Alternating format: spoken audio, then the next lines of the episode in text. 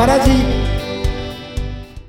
はい皆さんこんにちは。レッドです、えー今回はですね読書感想会というかまあ地方自治体の議員さんについてあの考えていきたいというふうに思っております、えー今回あのご紹介というかあの読んだ本というのはですね22世紀の民主主義。これは SB 新書からですねイェール大学助教の成田祐介さんが執筆されたものです。あの成田祐介さんあの YouTube で、まあ、人気の YouTube がに出演されたりとか、まあ、結構テレビも出られてますね。まあ、あの発言が炎上されたりして、まあ、ご存知の方も多いと思うんですけれども、えーこの方はですねあのアルゴリズムの専門の方で、まあ、あの政治には縁遠くてですね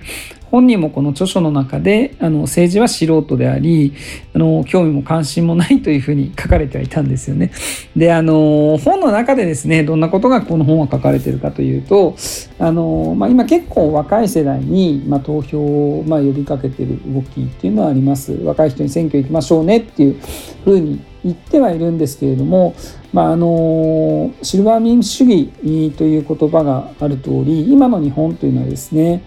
あの高齢世帯が多いのであの若者がこぞって投票してもあの若者の意見が反映されないよなっていうような諦め、えーというのが現状としてあったりとかあるいはあの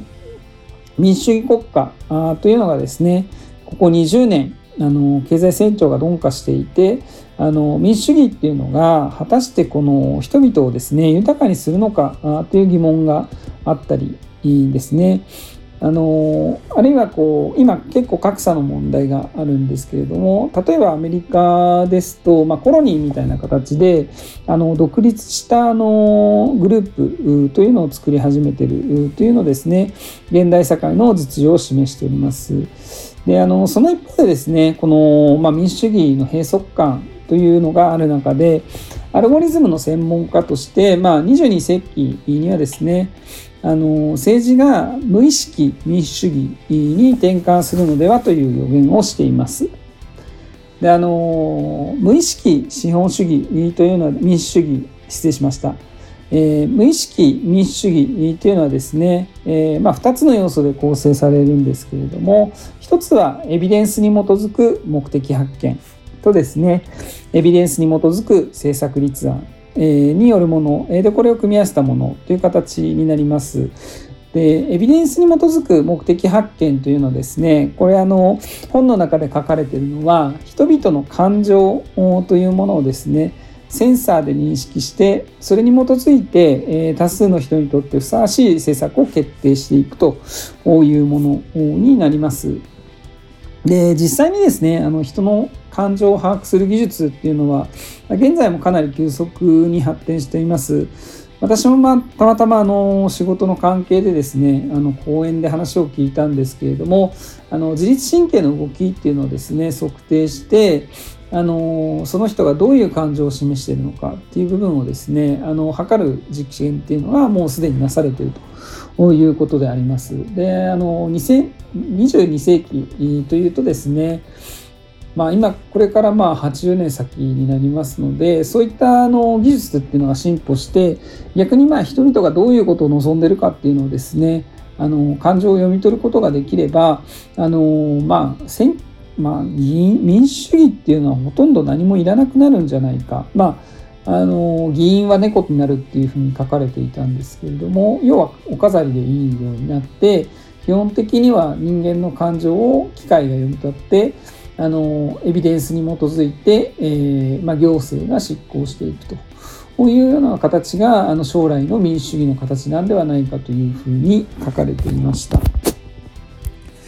それで、まあ、成田さんの本というのはですね、まあ、成田さんがもともとあのアルゴリズムの専門家ということもありましてそういった技術の進展でですね、まあ、あの合理的な決定っていうのがどんどんなされているというのがあの進んでいくんじゃないかという究極的にはですね人間の裁量の余地というのは、まあ、なくなっていくんじゃないかっていうのがこの本の予言なのかなというふうに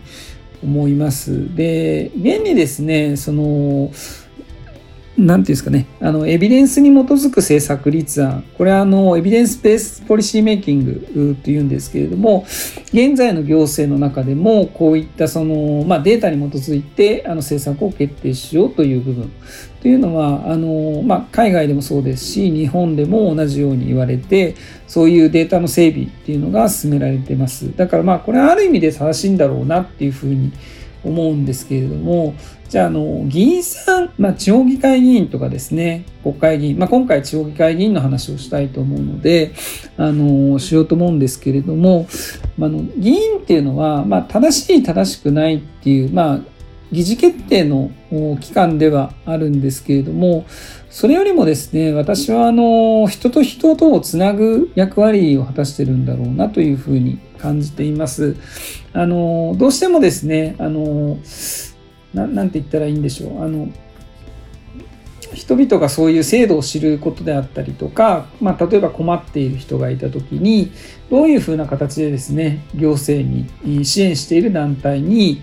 つないでいくかあるいはそのこういうまあ議員さんがですねあの知り合いをつなげてですね新たな町の活性化を図っていくそういった形でですねあの議員さんというのはあのコミュニケーションの媒介者としての役割が大きいんじゃないかなというふうに私自身は感じています。まあ、もちろん80年後なんで85年後80年後だったらそんなことも例えば今の情報の非対称性であったりとかそういった部分もですねあの時が進めば解決するのかなというふうにも思うんですけれども今そのインターネットの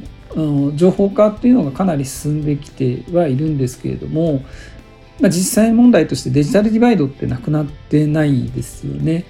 うん、あの理論的に言えば誰でもあの情報にアクセスできるチャンスはあるんですけれども実際にそれを活用するレベルによって、えー、情報の非対称性っていうのは生まれます。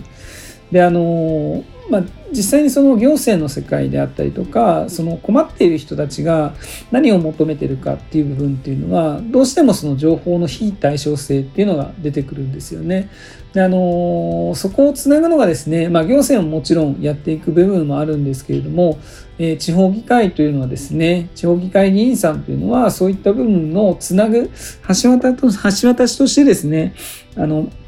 役割があのまだまだあるんじゃないかというふうに感じております。であのなんでこういう話をするかというとですね今回あの3月に入って、え、2名の方あの地方議会議員に立候補する方をですね立候補予定している方に、えー、インタビューをしました。であのその方もですねあの話を聞いてるとやっぱりこう実際に市民、まあ、市をあのもっと盛り上げたい市を活性化したいっていうのもあるんですけれどもお二人ともですね、まあ、市をあの市とあまあ行政と市民をつなぐような役割をこれからも果たしていきたい、まあ、これか今までもやってたんですけどこれまで以上にやっていきたいという方が多かったと思います。あの実際にですね皆さん生活していてあの市議会議員の方とですね接点がある方っていうのは、まあ、あまり多くないかもしれないんですけれども実際にそういった困った時にですね、まあ、市議会議員の方に働きかけをしたりとかあるいは自分たちがですね何か地域の活動をしている時にあの私自身実際多摩市若者会議の活動をしている時というのはいろんなあの地元の議員さんがですねあの地域の活動というのをですね支援している場面をあのよく見てました。でそういった形でですねあの人々をつなぐ役割っていうのがですねあのいくらデータがですね整備されてあるいはセンサーで人々の感情が読み取れるようなこの本で書かれているようなですね人々の感情を読み取れるようなものになったとしてもあの実際にその人の思いっていうのをですねつなぐ役割っていうのが、まあ、地方議会議員にあるのではないかなというふうに感じております。であの今回ですね、あのまあ、4年に一度の、えー、統一地方選ということで、あの前半戦、えー、前半戦はですね都道府県知事、えー、それから政令市の市長、えそれから都道府県議会議員政令市議会議員ですね。こちらの方が4月9日。でそれ以外のですね市町村議会議員、市町村長の選挙っていうのがですね、4月23日にまとまってあります。大体まあ、全国でですね、3割ぐらいのところで選挙がありますので、まあ、何かしらこう選挙があるんだと思うんですよね。でそういった時にですね、まあ、あの地方議会議員だと、まあ、どういった形で投票したらいいのかわからないという部分があるかもしれないんですけれどもそういった形でですねこうそういった観点であの地方議会のですね選挙に臨んでいただければというふうに感じました。はい。あの、何でしょう。これは読書感想会なのか自分の意見なのかちょっとよくわかんなくなってきましたけれどもあのこの辺で、えー、収録を終わりたいと思います、えー、皆さん最後までご視聴ありがとうございましたそれではまた来週バイバイ